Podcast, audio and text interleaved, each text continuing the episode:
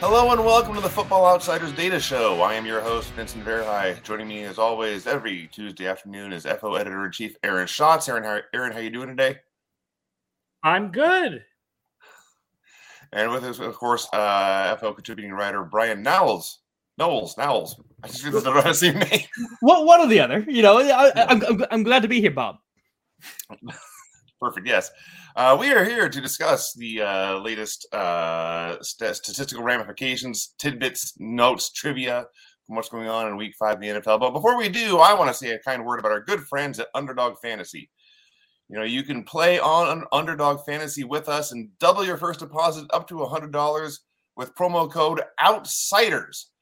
Even with NFL best ball season over, Underdog has other user friendly game formats to spice up all the games. Try their Battle Royale a six round best ball style draft with simpler chances to win than traditional daily fantasy sports sites, or try their pick'em games where you can wager on players' chances to go higher or lower than their projected stat lines, even in states where traditional prop betting currently isn't available. Underdog is the fastest growing fantasy site around. Join the fun over at underdogfantasy.com or download Underdog in the App Store and use promo code OUTSIDERS now to double your first deposit up to $100. I want to thank our good friends at Underdog for being a big part of the show. And now we're going to talk about what's going on around the league, which is where are all the points? It's been a very low scoring season so far uh, through five weeks. Our best offensive team is a very surprising Seattle Seahawks, but they're number one with a DVOA of 21.3% of the 42 teams that have been first in offense through five weeks uh, since 1981. That ranks 41st. Yep. And just a few more basic stats. Uh, teams are averaging averaging 21.8 points per game. That would be the lowest total since 2017. There have been 88 games, only been 88 games where a team has scored 21 points or more. That's the lowest total since 2017. And only 36 games where a team has scored 28 points or more. That's the lowest total since 2007. So points are way down around the league. And I think it's mostly that uh that top end because there are still plenty of teams scoring 20, 21 points. But we're used to seeing games like we saw last night between you know the Chiefs and Raiders where, where you know teams are pushing 30 on a more, regular basis. And that just hasn't happened. Until last night, uh, the stat was it had been the fewest 28 point games since 2001, since there were like only 31 teams in the league the Chiefs, of course, wrecking wrecking my stats as they do so many other things, but still, the, just we, we we're seeing a big drought in like passing touchdowns specifically. Uh, I think we have our first of many graphics for this show, but we think we have a graphic with raw DVOA, which is what DVOA for the league looks like before I normalize things and make it so that the whole league is zero. And if you look at the rating for the whole league, you could see it's the same thing. This is the lowest since 2017. And 2020 was like the highest. Like maybe that's because of COVID and it was a weird year, but 2020 had the highest offense of any season. And then it's gone down since then. So 2020 was so high that when I built the new over under formula, now featured on FO Plus, by the way, went nine and seven this week um, I had to have a special 2020 variable because the average scores in 2020 were higher than any other year, like by a significant amount. But you can see that like the the performance efficiency is the lowest now that it's been since 2017. And uh, yeah, offenses are down this year. Uh, you mentioned the offense's uh, uh, receiving touchdowns per game are down lowest of anything. Uh, here it is 1.38 receiving touchdowns per game. That's the fewest since 2008. I haven't done any study on this, but you, you know, I do quick reads every Tuesday morning on Football Outsiders. And uh, the worst receiver of the week is usually a guy who had one or two catches and 10 or 11 targets. So it's based on who had the most incomplete targets.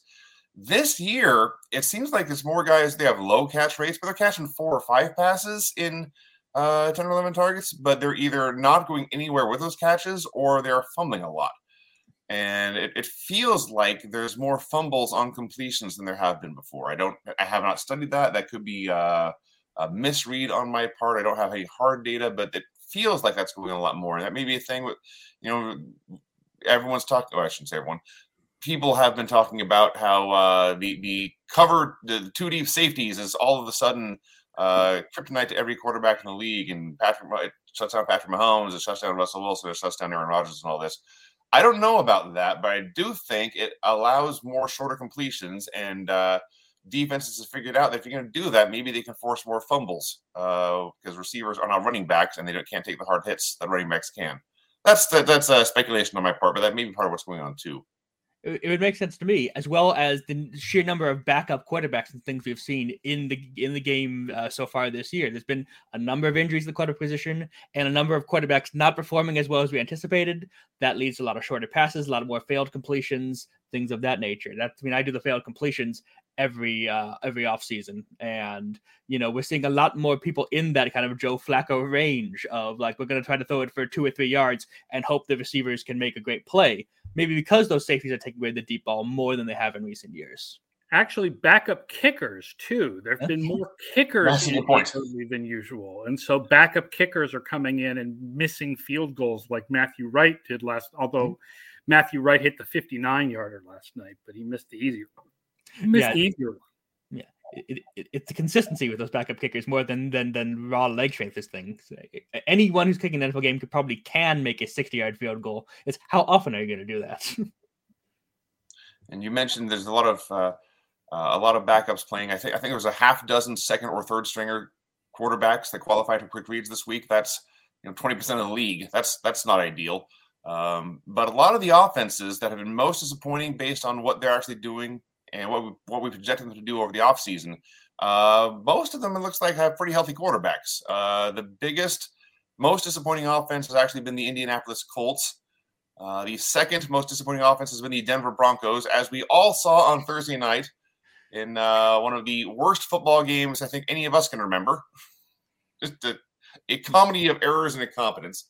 Um, other disappointing offenses are the Super Bowl teams of the Rams and Bengals. And uh, the Panthers, we thought they'd be bad, but not this bad. Uh, and the same goes for the Chicago Bears, who are just at a different level of, of, of, of football analysis at this point. Yeah, I mean, I think that the Panthers and the Bears are an example of the fact that our projections tend to be very conservative you know, because of the fact that there's such a wide range of possibilities. So, like, we projected that the Panthers and Bears would be among the worst offenses in the league, and they have been. It's just they've been worse than the projections because the projections are closer to average than actual performances. But the Colts, and then especially the Broncos, Rams, and Bengals, we did not think we're going to be among the worst offenses in the league. And the Colts are the worst offense in the league, both passing and running the ball this year. All right. That seems somewhat less than ideal. Yeah. Yeah. Matt Ryan, it feels like Matt Ryan is done and like done, done, done. He can't doesn't have the arm strength for the deep shots anymore. He doesn't have the mobility to avoid hits anymore. And without a running game or the ability to make a play with your legs or arm, I don't know what else to have there. No. Um, it's interesting. Ryan is 31st in pass DYAR so far this year.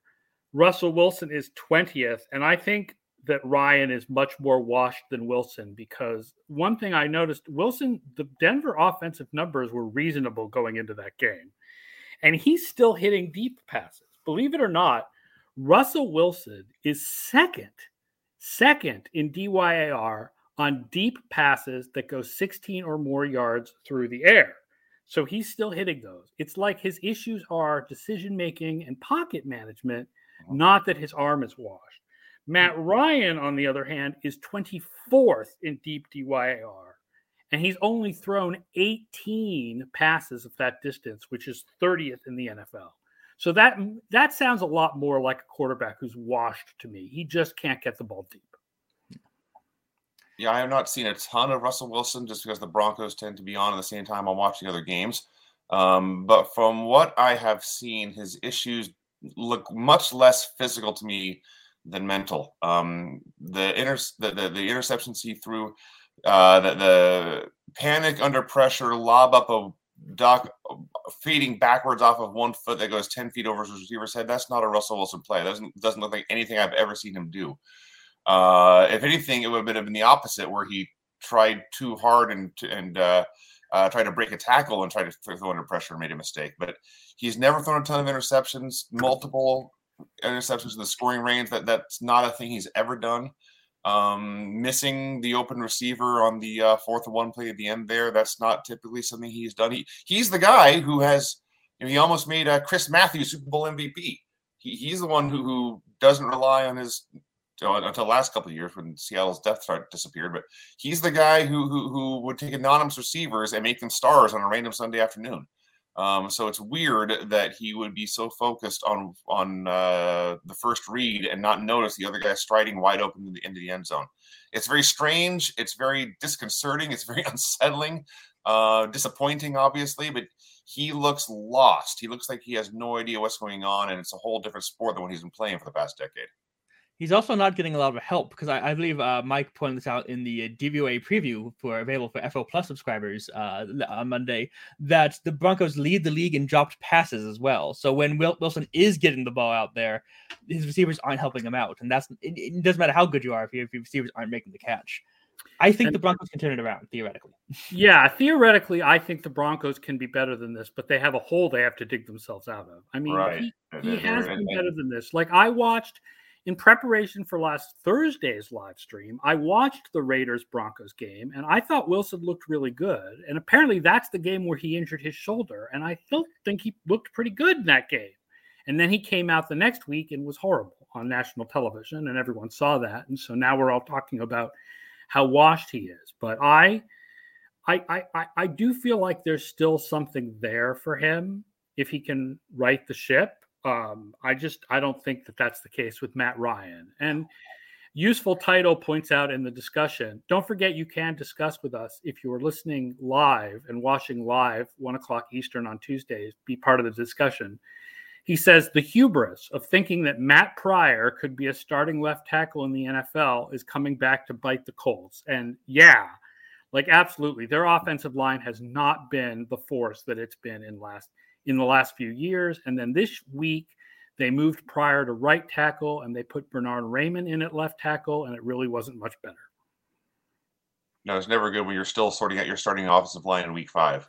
Yeah. That is not an ideal thing. Uh, plenty of disappointment going around for both teams there. Um, let's see. So then moving on to the Super Bowl teams we discussed, the Rams and Bengals have uh, both been struggling out of the gate. Actually, one real quick note on Denver before we move on. I just want to point out that they probably have time to write their shit, but the problem is, as Aaron mentioned, the hole they have dug. I don't think Kansas City is slowing down anytime soon. No. Um, Denver's realistic, realistic ceiling right now is a wild card team, and uh, that's you know, first week in October, we're already writing them off out of the division. That's not ideal. But moving back to the uh, Rams and Bengals now, uh, they're both struggling. And I watched the Rams. Uh, I wrote the Rams chapter for Football Outsiders Almanac 2022. I watched all their games in the playoffs last year and studied their offseason moves. And it just feels like everything that you could have predicted that might have gone wrong for the Rams has gone wrong for the Rams. Uh, the loss of Andrew Whitworth has been huge. Uh, they're getting offensive line injuries, and they don't have the depth to back up those offensive line injuries. Injuries, offensive line injuries, because they've traded away every draft pick they've had for the past five years. Uh, Cooper Kupp is still a great receiver, but he's no longer the one man show. He, and when you have the best wide receiver season statistically anyone's ever had, if you combine regular season and playoffs, there's only one way to go, and that's down. So he's now he's uh, a 97th percentile season instead of a 100th percentile season. Uh, but Allen Robinson does in fact look washed up. He was it was not he was not just a product of the system in Chicago. Uh, um, Tutu Atwell actually had a big catch this week. Tutu Atwell had a a big catch. Like that's yes. his whole career so far. He's had yes. a year and a quarter, and he's had a big catch. Yeah. And uh, Matthew Stafford, who has always made a lot of big plays and a lot of mistakes, and last year he made just enough big plays to cover up those mistakes. And this year he's not doing it. He's not finding the big plays when the mistakes are still there. So that's what's troubling for the Rams. That all this is predictable. Uh, and Cam Akers, when he came back for the playoffs, was terrible in the playoffs. He's been terrible so far this year. So th- this is why uh, th- I think these Rams they just are what they are at this point. This is more or less what they're going to be. Um, all of this is predictable, even if in mass it is you know, every worst case scenario has been a worst case scenario. Yeah, and they are, and unlike with the Broncos, I don't know how the Rams get out of this because it is a lot of this is depth. They don't have, you know, the offensive line depth. They don't have the receiver depth in the background. There's not someone sitting there waiting that, oh, maybe this person will get better, maybe this person will move up. The Rams went all so much all in last year. They do not have the resources to make up for. Well, things aren't going so great right now. They don't have that, you know, promising second uh, year, third round pick kind of guy who might take the next step. They just they they don't have the tools. It looks like right now to you know swap anyone out to make anything better. They need better performance across the board from pretty much everyone they have. That is a tough ask. I will say also, we're talking offense here in general, but just to briefly turn it to defense, um, they lost some cornerbacks, and there was a mm-hmm. question about young cornerback depth. That's been a problem. Yep. Uh, they lost Von Miller, and there was a question about where pass rush was going to come from, uh, other yep. than Leonard Floyd and Aaron Donald. That's been a problem. Yeah, I'm uh, looking at the uh, leading Rams receivers. Cooper Kupp, of course, has 49 catches. Then it's the tight end Tyler Higbee with 33.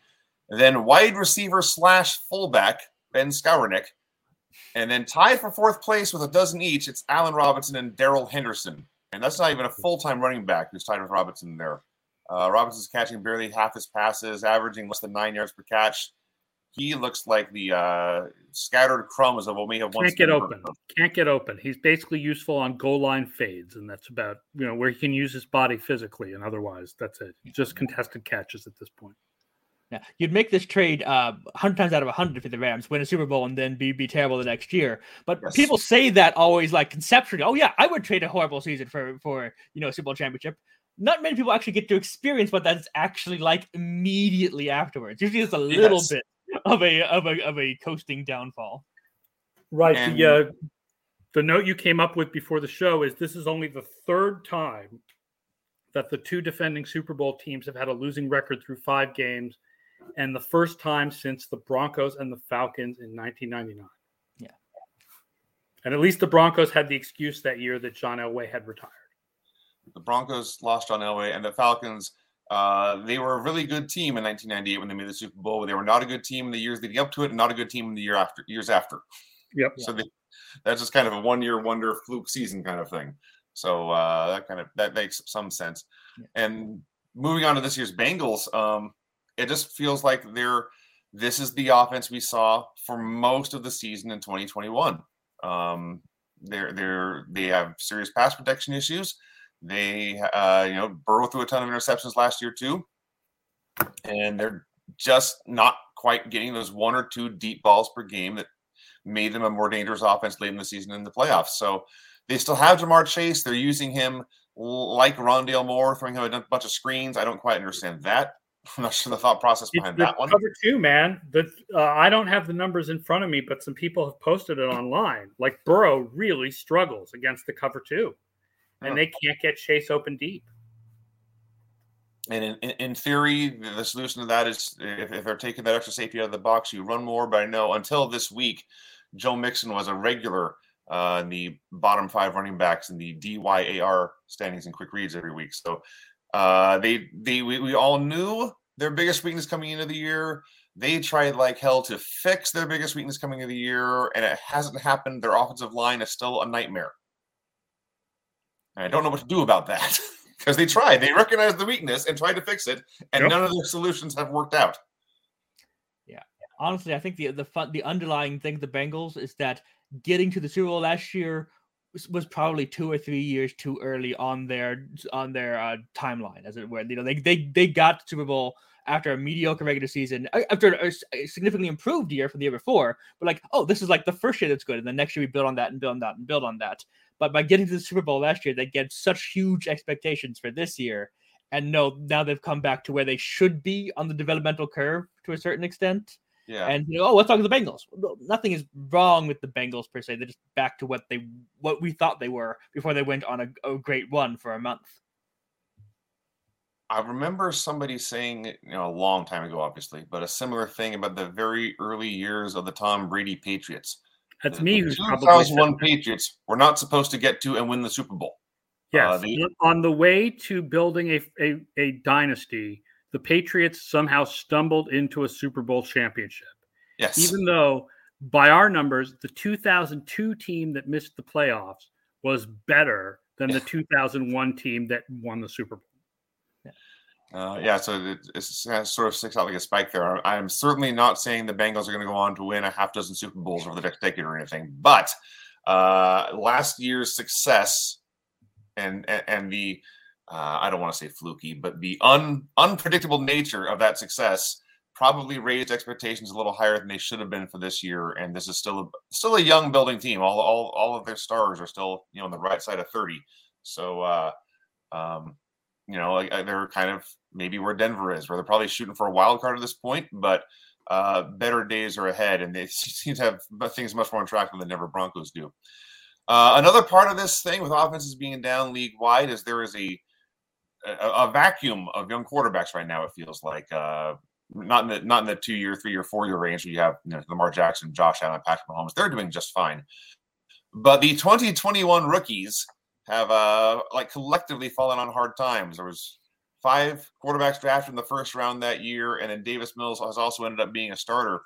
And uh, most of them are not doing well right now. Trevor Lawrence has a DVOA of 9.7%. That puts him 12th. He's, he's been up and down, making a lot of mistakes in scoring range this year. This cost the Jacksonville some winnable games. Uh, Trey Lance is injured, of course. Um, not much else to say about that. But the the other four who've been starting, Zach Wilson, Davis Mills, Mac Jones, Justin Fields, all have DVOAs in the negative range. They're all below average. Justin Fields is putting Abysmal. up immeasurably bad stats in, in uh, in almost everything. He's actually very similar. His completion percentage is rock bottom. His sack rate is sky high, but he does hit big plays. That's Tim Tebow. he's, he's he's like a poor man's Tim Tebow at this point. Oh, um, yeah, but uh, these are young guys who it's it's year two for them. Uh, year five is or year two is starters for most of them, except Lance, who's going to be a first time starter this year. You'd like to see some improvement in there, and except for Lawrence, who is still around, around the middle of the pack in the and, league, that, improvement just has not been there. Wilson's improved, but it's only been two games, so yeah, it's, it's only been two games, and he, and he, his, his improvement has been from horrible to a little below average. Right. Yeah. I mean that that that's a great step, but yeah, Lance Wilson and Jones have all missed time. Fields is part of the worst passer in football and, and the worst passer in football in quite some time. I don't think he's the worst quarterback just because he can make some make some plays with his legs and whatnot, which puts him above say a Baker Mayfield or something. But he is the worst thrower I have seen in, in a long time, and it's not getting better. Useful and, useful title says Trevor Lawrence reminded him of Carson Wentz circa 2019 when I saw him play against the Eagles. That's not that's not a good uh, no. No, no, uh, that was the one that the the offense only scored seven points in that game, and uh, yeah, that was that was one of his worst games for sure. Uh, that, that, that was the uh, four fumble game, right? Yeah, yes. that's not yeah, that's yeah. not good. Yeah, you don't want four fumbles. Um, uh, Jay Molnar asks if you took Kenny Pickett versus the 2021 field other than Lawrence, who would you rather have? I would have I would rather have the 2021 field because honestly, what you saw from Mac Jones last year, mm-hmm. like yeah, he struggled a little bit in his first couple games this year, but last year is a much larger sample yeah. than the first couple of games this year. Plus, if Trey Lance can ever stay healthy, he's a much better prospect than Pickett. So I would I would much rather have the my choice of the 2021 class uh, yeah. other than Lawrence then I would ra- than have P- Pickett at this point. Yeah, I, would probably take Pickett over some of the individual quarterbacks, but if you're giving me the other five, I mean, uh, just just numbers alone is give me the 2021 class. I would take Pickett over Fields. Uh, I'd probably still take Pickett over Mills. Uh, but yeah, uh, the, what, what, Jones has done and what Trey Lance still could do, because uh, his ceiling is obviously much higher than Pickett's. Let's just put it that way. Uh, uh, and of course, the uh, veterans are having some rough years too. We've mentioned Matt Ryan and Russell Wilson. Aaron Rodgers is only uh, 14th in DVOA. Kyler Murray is 17th, and I've watched some Cardinals games. That that feels high, honestly. it's like he should be lower than that. Um, they're both, you know, out of the top 10, middle of the pack. Although the thing of Murray is he he he's just so horrible in the first half and so good late in games. So Uh, that that's a weird split that you figure at some point would even out, but it just hasn't yet. They keep digging themselves big holes and then rallying for either a miraculous win or a heartbreaking loss. Uh, that's been their whole season thus far. You know, it's a big gamer. He's just looking for to find a way to get to first half skip, so he can just start in the second quarter, and then you know be be, be good to go from there. I, th- I think it was uh, our old buddy Bill Barnwell who said if the Cardinals could just use their fourth quarter playbook for four quarters, they'd be undefeated, and probably not wrong. Uh, there's seven teams right now that are averaging less than six yards per play. Oh, excuse me. Seven teams have averaged under six yards per play in every game this season, and the Bengals are on there. That's surprising. Uh, the Cardinals, Colts, Steelers, Panthers, Jets, and Bears. Less surprising. Hmm. Uh, but the, the, you know you, you figure the Bengals would have one explosive play or, or, or one explosive game somewhere in five weeks, but it hasn't happened yet. But that's seven teams that are just kind of stuck in the mud and and, and can't get the home run ball. I've got one more stat against the Jets that I didn't actually put in the list because I found that out uh, just early this morning. The Jets have yet to play a game where both teams have had their starting quarterback the entire way. And in games where they've had their starter, they're undefeated. And in games where their opponent had the starter, they've lost everything. So that explains the Jets season uh, perfectly right there. Well, I mentioned one of those bad teams that can't get uh, under six yards per play every week, the Carolina Panthers. They, of course, fired Matt Rhule this week. He is out as head coach after going 11 and 27. Uh, the worst win loss percentage for a non replacement coach in Carolina history as my text thing is going off. I'm going to try to turn that off. But why don't you guys uh, have some thoughts here on Matt Rhule, the dearly departed Matt Rhule? He sucks. all right. Next topic. I, I'm not even sure that that sucks is even the right way to do it. He's like he got hired in that way because oh he was this miracle turnaround coach in college. Well, the, the skills you need to turn around a college program quickly are not remotely related to the skills you need to turn around an NFL team career. You don't sit down with mom and have some scones and talk her into sending her son to your school in the National Football League.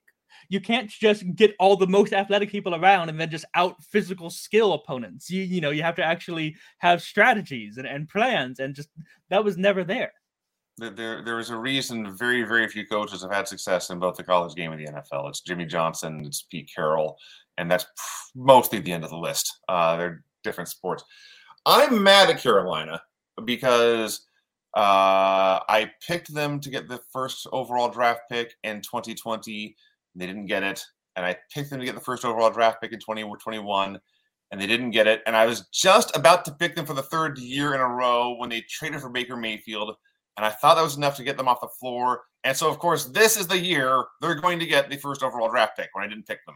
I'm sore yeah. the Panthers for picking this year to be really lousy. They uh, get the number one pick in something like 28% of our simulations at this point. So they're still, I mean, there's still a long way to go, but. This is um, really high for 12 weeks ago, though. Yeah, it's, it's one out of four. Yeah, they're 31st right now on overall. They're 31st in offense. Matt Rhule was 1 in 27 whenever opponents scored 17 or more points. It's been really bad. I think I think the interesting question here is like what kind of a job this is for someone to take because on one hand you might get the top overall pick. Mm-hmm. On the other hand, they only have four draft picks left uh, for next year because they've traded them away for players like Stephon Gilmore and Laviska Shenault. And they are $26.5 million in the red as far as cap space for next year. Yeah. The, the, they have no picks. They have no space because they they have kind of, they've kind of gone all in on this team, and that is a bad look. That that That's is a disaster. Depressing. It's very depressing. I Oh, I, I, uh, I have a list here of, of everything the, the Panthers have given up for quarterbacks since Matt Rhule's been there. They gave, they gave up a sixth round pick in 2021, a second round pick, and two fourth round picks in 2022, a third round pick in 2023, a fourth or fifth round pick in 2024, depending, and about $61 million. That's for Teddy Bridgewater, Sam Darnold, Baker Mayfield, and Matt Corral. And um, that's bad. That's there, there's nothing there so far. And they, the, the, first year, 2020 was, uh, I think it was his first year, 2020, but he, he had, uh, uh, they had Teddy Bridgewater. It was he was okay. wasn't great, but he was okay. And they decided to move on and go to Sam Darnold, which I thought was a terrible decision at the time, and history has proven me correct on that one. Mm-hmm. And they keep changing quarterbacks, and things just don't get any better. and they keep changing quarterbacks in the worst possible way. I mean, they brought Baker Mayfield in after Independence Day. They, right. basically had to miss the entire offseason program, and you know they thrust him into a quarterback competition with Sam Darnold of all people. So yeah, they, they traded for him late. They they and still had him trade time and, and not get his reps in. So he's yeah. still in the preseason basically. Um, and, and they did all this while not giving, you know, their rookie quarterback, who you someone you might theoretically want to turn to. Matt Corral basically got no reps in most of training camp because they were busy with this mock quarterback competition between Mayfield and Darnold that Mayfield was always going to win. And now all three of those guys, Mayfield, Darnold, and Corral, are all hurt. So it'll be, it's going to be the PJ Walker show uh, for the next couple weeks at least you said you were angry at the Panthers for you know uh, not for net, just now getting the first round pick. I'm angry at the Panthers because I had to like watch Matt Rhule all offseason because I wrote the Panthers chapter for the book this year. Oh, I had to try to oh. explain why the heck you would keep Matt Rhule, and I never came up with a satisfactory answer to that. And now you got to explain why you fired him after five games if you kept him for the entire offseason. I mean, what what's the point of firing him now as opposed to you know last January or next January? What, what what benefit do you get for getting rid of him and getting 12 games with Steve Wilks? What's what's the point of any of this? Embarrassment. The point is that the owner of the Panthers is embarrassed and he's trying to save himself from embarrassment by yeah. grasping at straws to do anything to make this team better. Well, it brings up an interesting question because the last two topics we discussed were A, the Panthers sucking, and B, young quarterback sucking. So in a what if universe, here's a, uh, some of the quarterbacks the Panthers had a chance to draft and did not Jordan Love, Justin Fields, Mac Jones, and Kenny Pickett. Had they drafted any of those four quarterbacks, would Matt Rhule still be employed? That's a very fair question. I don't know the answer. No, I think we have no idea what the answer is because we don't know what it would be like for Rhule to develop a young quarterback because he hasn't had a young. I mean, Darnold doesn't count. Darnold had already played three years for the Jets. He hasn't had like a first year quarterback. We don't know what a rookie quarterback would look like under his watch. And it's interesting that I mean, Rhule had some, uh, you know, personnel control too. It's it's weird that they never even took a swing.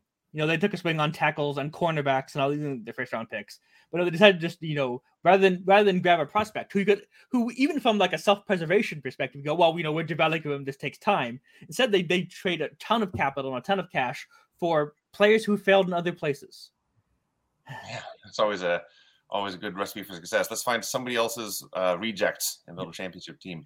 This, Derek this, this week has also been very interesting because uh, it gets the 49ers. And uh, the talk leading up to this game was Jimmy Garoppolo admitting that the Panthers were the ones who came closest to trading for him before the shoulder injury and everything scared everyone else away.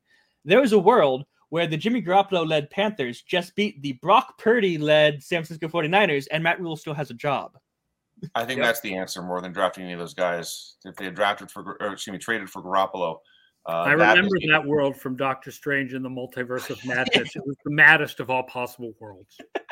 Garoppolo with a third eyeball in the middle of his forehead was a shock. I didn't even tell you. Uh, not not so handsome Jimmy G in that case. Uh, Derek Bresler has a question about the Panthers. Do you think the Panthers' prognosis would have been better with retaining Joe Brady at offensive coordinator? They went from league average with poor weapons in 2020 to horrible in 21 and 22. Uh, Bryan, as the Panthers uh, most recent writer, I think you're the one most qualified to answer that question right here.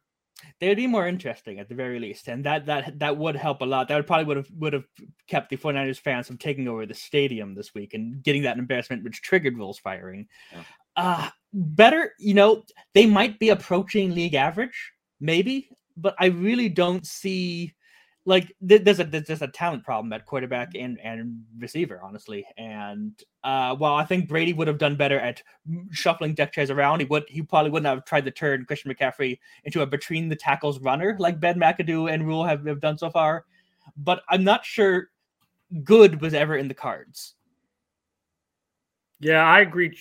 Joe Brady would be better than what they've had, but I don't think it's suddenly turned it, I don't think it suddenly turns them into a good team. So the, the prognosis would have been better, but it would not have necessarily been good.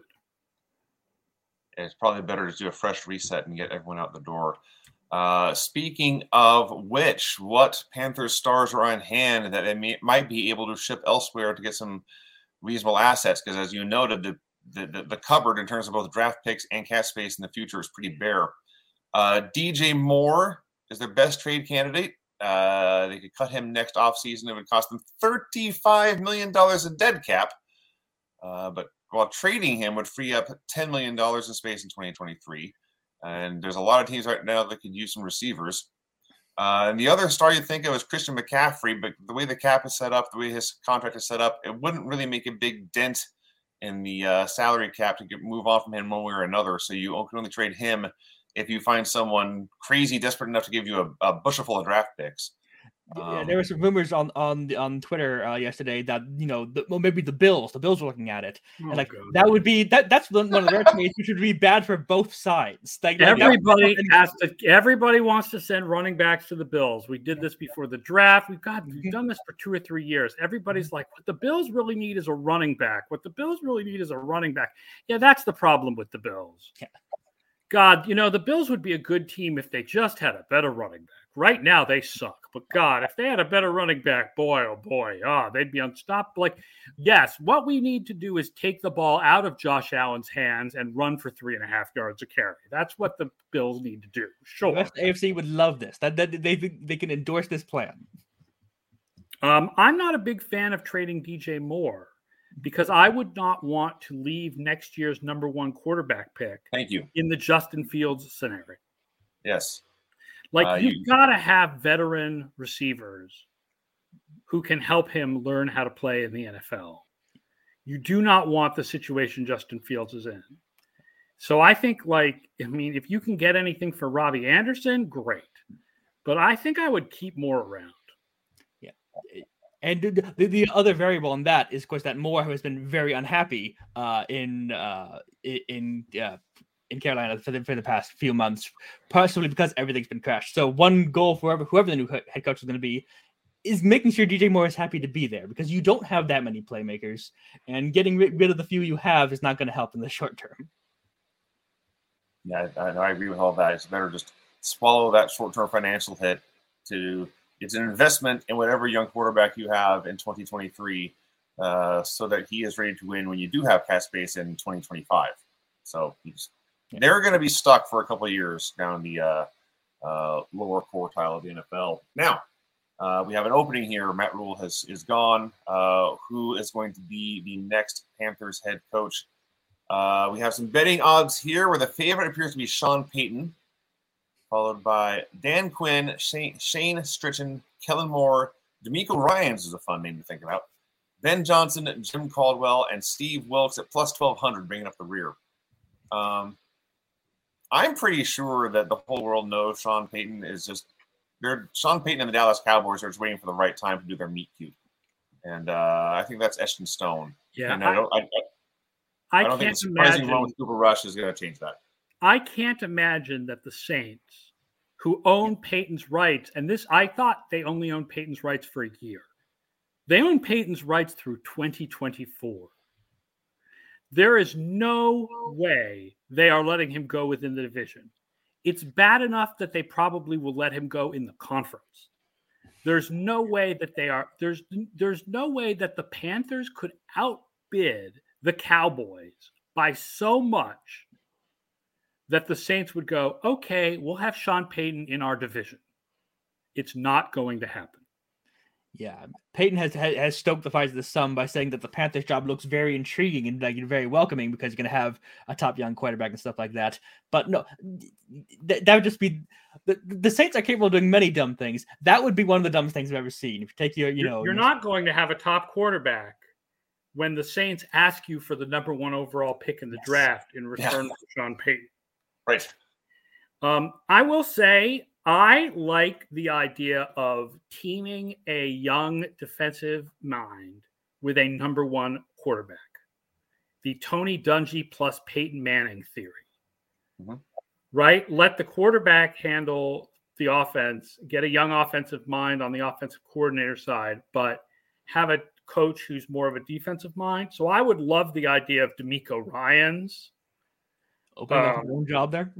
I think it's more likely that the owner will think if we're drafting a number one quarterback, we need to get an offensive mind to work with him. And they're more likely to hire Kellen Moore or Shane Stricken. Stricken, Stricken. I don't know how to pronounce it. That's that one, yeah. Yes, Jay Molnar is bringing up some other good examples of uh, Staley and Herbert is a young de- defensive mind with a top drafted quarterback. Uh, Tomlin came along later in Ben Roethlisberger's career, but McDermott and Allen is a good example. Also, yeah. So Pete Carroll, uh, Russell Wilson. hire like a DeMeco Ryans, but I think it's more likely they go with an offensive mind.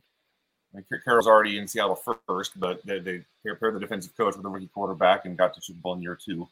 Right. Um, so it, it, it has a track record. It has a track record. Uh, yeah, I don't have a strong opinion on which of these assistants is going to be uh, the Panthers guy, except I agree it's not Sean Payton for many reasons. Uh, but I, next question is more fun. The current odds the next coach, next coach to leave the post. Nathaniel Hackett is minus 190. That amuses me. Uh, other nominees: Frank Reich, Cliff Kingsbury, Ron Rivera, Dan Cam, Dan Campbell. Oh yeah, uh, they're they're all kind of way bringing up the pack behind Nathaniel Hackett because things are not going well in Denver, and many of them can be tracked back to a team that often looks like they show up on game day completely unprepared to play. And surprised there's actually a football game today, and maybe not even sure what this brown egg-shaped object is and what they're supposed to do with it. Um, I mean, it doesn't, yeah, it doesn't help that Hackett was also hired by the previous ownership. So they have new Right. owners as well. So there's no there's no loyalty or no like you know long term plan there. That's not great. I mean, minus one ninety are terrible odds. I wouldn't bet on Hackett at those odds, but right. I mean, th- th- he's the favorite for a very very well thought out reason. Of the That- names listed there with those odds, I would probably take Frank Reich at plus 500. Uh, yeah, the which is Colts- too bad because I think Frank Reich is a good head coach. I don't think what's going on in India is really his fault, but Right. Yeah, I, think I think if Reich does go, he will eventually get another job and stuff like that. Yeah. Sure. I don't think if Ron Rivera goes, he'll get another job. I think this is his last last go around. And the Commanders are terrible. The Commanders, like the command, the, the- we get to see them on Thursday night against the Bears, and it kind of Ah! feels like that could be like if you if you told me for sure someone was going to get canned this week. That's what would be my guess. That that you know the Commanders would come out on Thursday and look terrible against the Bears, and that would be it for Rivera. I hope the Bears get the ratings that these TV networks want because my God, they stuff them down our throat on prime time to a ridiculous extent given how good that team is. Chicago better be the greatest football market in the country times 137. Yeah. Um, uh, with the odds, I like Frank Reich. Cliff, Cliff Kingsbury, they just, I know it's not going well, but they just signed him to a big extension. I think he, at the, the very least, he finishes out the year. Yeah. is a good pick. Uh, Dan Campbell, I think, finishes the year. Uh, yeah, I, I would go with either Reich or Rivera. And actually, the, the, the payoff's better for Rivera. So if I was going to bet on this, I'm, I'm, I'm talking myself into picking that one instead now. But yeah, Hackett, Hackett just Hackett has felt like a dead man walking since about the first half of week one. So uh, that it, it it has not been an auspicious start to his uh, head coaching career. No. Um, and the, the the first two or three weeks, it was obvious uh, strategic errors and clock mismanagement and that kind of thing. And now it's just this team just looks so bad. it's, it's And we get them on Monday night. So we get all, all kinds of these these great coaches in, in isolated primetime games. Enjoy week although six. here's, the here's the other thing about Denver: if their running backs just hang on to the ball, they're probably four and one right now. Yeah, everyone in the league is like that this year, man. Well, that's true. That is true. Everything is so close. All the games are so close. The teams are all clustered together. Every, you can say something similar about everybody. Uh, moving on, our third down item here. So, and this is actually still even think about it. The record for passing yards in an NFL game is 554 yards by Norm Van Brocklin. Uh, was that with the Rams or Eagles? I forget Those which the it. That was the Rams. Okay. It was in 1951. So we're at 70 years now. This record has stood. Teams are passing more than ever every year. Teams are passing better than ever every year. And somehow this record just won't fall. It's really stunning. Um, Josh Allen was threatening it. He had 348 yards in the first half, but uh, not even what is that about 70 yards afterwards. So the, the the the Bills just took the foot off the gas. At some day, at some point, this record's going to fall. All records eventually do, but it's been 70 years now and it hasn't happened yet. It's going to take a shootout. It's going to take like a 54 to 51 game for this record to fall. Yeah, the 1950s Rams. I mean, don't get me wrong, they were they were innovative for the time. Like they like really were showing that they were the first team to go to three wide receiver sets and things like that. But that that one day, that 554 days, still sticks out like a sore thumb about everything you know about history and everything you know about everything else. It was set against the New York Yanks, a team most notable now for no longer existing. Uh, according to to players on the Yanks, they just did not pass rush Van Brocklin at all in, in that one game in 1951, uh, which seems like a poor strategy. And Van Brocklin only threw for 1,700 yards that year. That one game was a third of his passing total. It is it is it is inconceivable that this would still be the record seven years on. And the closest person to come to it has been Matt Schaub in an overtime shootout. Someone is going to get this record down eventually, but until then, Van Brocklin laughs at you. I wrote about a game Johnny Lujack had against the New York Yanks in quick reads. He was he was only he's only three rushing touchdown, one passing touchdown list with Taysom Hill. Um, the New York Yanks, the team so poor it could not afford an E.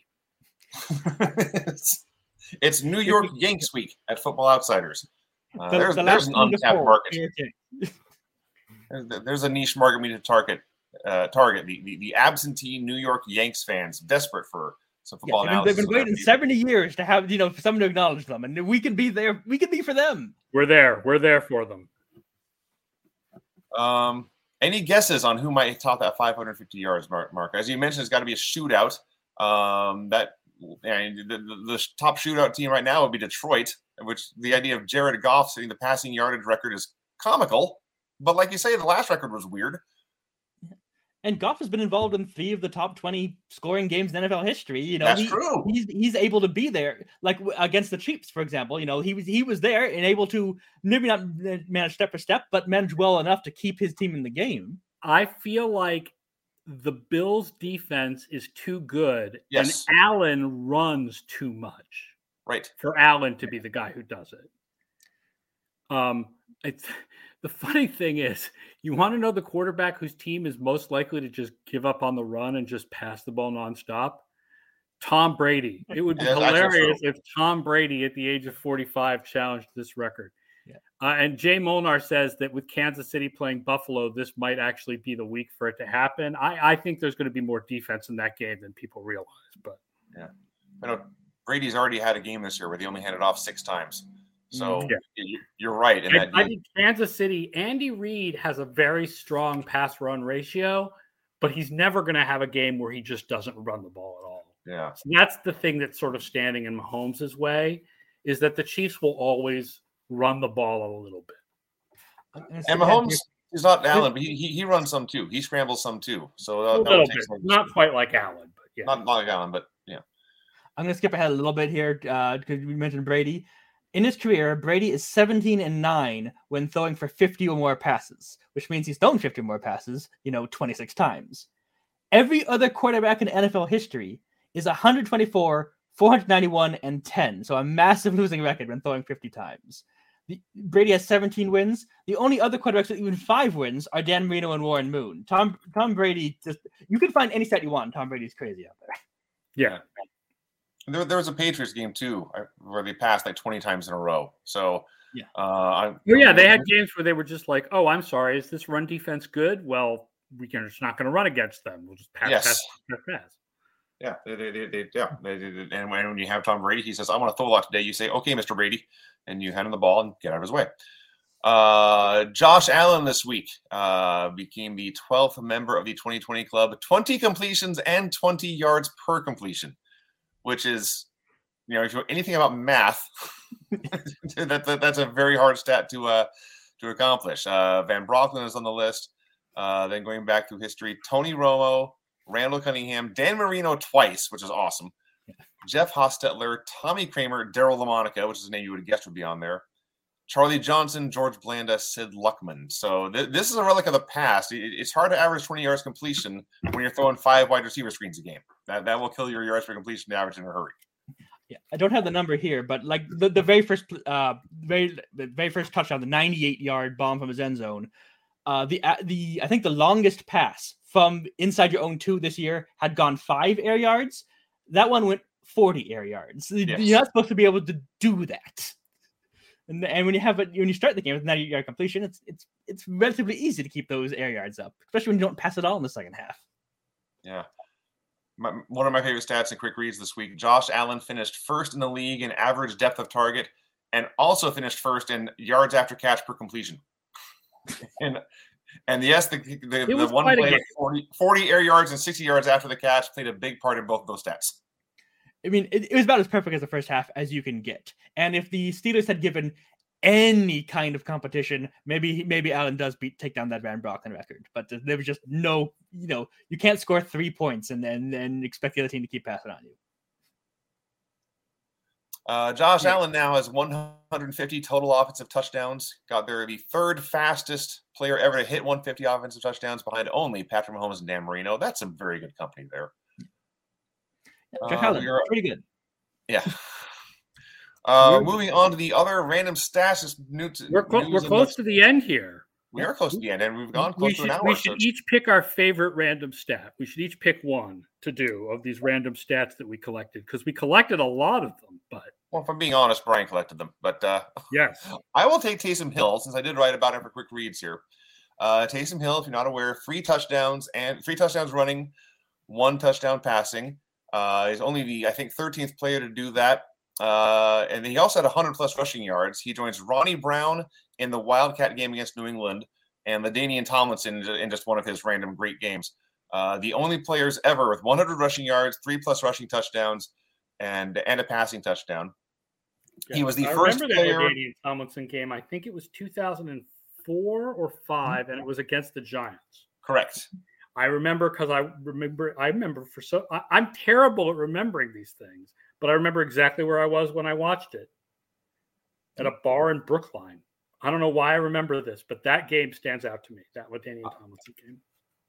That is random. uh, Taysom Hill, of course, also plays special teams. He's the first NFL player since the merger with a kick return, two rushing touchdowns, and a passing touchdown in a single game. You have to go back to uh, you know a- prior uh, era, prior deep into the uh, historical earth of the NFL. Lenny Moore, George Calafero, Charlie Connolly, guys like that. But he, to get uh, the, the the two rushing, one passing, and a kick return in the same game. But even taking out the two rushing touchdowns, one passing touchdown, one rushing touchdown, and a kick return in the same game. It's been 21 years since anyone's done that. And the last to do it was Deuce McAllister of these New Orleans Saints. So I guess it's just a New Orleans thing. Bryan, Oh, yeah, what's your what's your you favorite of the random stats this week? My just- favorite, yeah, my oh, favorite. sorry, stat- Bryan, go ahead. Go ahead. My favorite stat is probably the fact that uh, apparently teams have decided the best way to cover Justin Jefferson is to not cover Justin Jefferson at all. Uh, this week, Jefferson had 12 receptions. Nine of them came on open targets, which Next Gen Stats defines as more than three yards of separation. He leads the NFL in receptions with 25 and yards on open targets this season. I would suggest to the Vikings' future opponents to try covering Justin Jefferson with literally anybody, any human being on Justin Jefferson is going to be better than what you are currently doing. I do not know how Jefferson keeps getting so wide open. It, it's not he's not being crazily schemed up or anything. He's just not being covered, and he's too good for that to happen. He's too good for that to happen. I it reminds me of Travis Kelce last night. Like there were red zone, they were in the red zone. Mm. One of those plays, and Kelce literally was not covered. Give, And here he Jefferson a run Best player on the other team other than the quarterback. He's got three touchdowns so far, and you're in the red zone, and you don't cover him. I- Four touchdowns on 25 yards receiving. Yes. That's yeah, the, the That previous is world record is hysterical. 93. Speaking Less than four someone yards per catch. I have a Mahomes Kelce stack with a Davante Adams chaser in one of my fantasy leagues. Oh, that, that was a nice night for you. So that was a nice night for me. Um, my favorite stat is the Lions going 0 for 6 on fourth down. being the worst by any team. So first, I ran it on StatHead, and I didn't see anyone else do it on Twitter. So I think I'm the first one who reported on this. That this was the worst that any team had done since at least 1994, which is as far back as StatHead goes on Pro Football Reference. Then I sat there during the late game and I went through all of our workbooks for 81 through 93 and found that not only was this the worst since 94, this was the worst since 81. Then Elias came out and said this was the worst fourth down performance by any team over the last 45 years. So I assume that goes back to 1977. So here's what I want to know, and I wish I knew somebody from Elias so they could answer this question. Is it that your numbers only go back to 1977? Or was there a team in 1977 that went 0 for 7 on fourth downs? And if so, who was it? I want to know what that game was like. That's what I want to know. Like, is it just that that's as far back as your numbers go, or is there really a team that did worse than this? Because it was unreal. There were two fourth downs that were good decisions. There was one that was a bad decision that I think was caused by the fact that they had a rookie backup kicker the one where they went for fourth and nine instead of kicking a 50 yard field goal. And then there were three that were, oh my God, it's the second half. We're losing by a ton of points. We have no choice. Where the analytics don't don't play a role. And they couldn't get any of them. Yeah, that fourth and nine, which I think that that was the one that ended up with the uh, defensive strip touchdown, wasn't it? Yeah, that was the one that ended up with the strip six. Yep. That that's the one where where you know the Lions should be should be stamped out because even with the rookie kicker going for fourth and nine, that situation was kind of crazy. But yeah. like the other five were fine, uh, and it's just it's you know when you put there's so much emphasis on these fourth down things that you know failure on these small subset of plays leads to this kind of big blowout that happened. You know, just right. there's something analytics, analytics, analytics. The last three of these were because they were losing by 28 points and they had no mm. choice. That's not an analytics play. That's a like, oh my God, like we're losing the game here. What it is is uh, uh Dan Campbell has too much um, personal uh, uh, self assurance to kick a field goal so that he doesn't get shut out. Which I respect.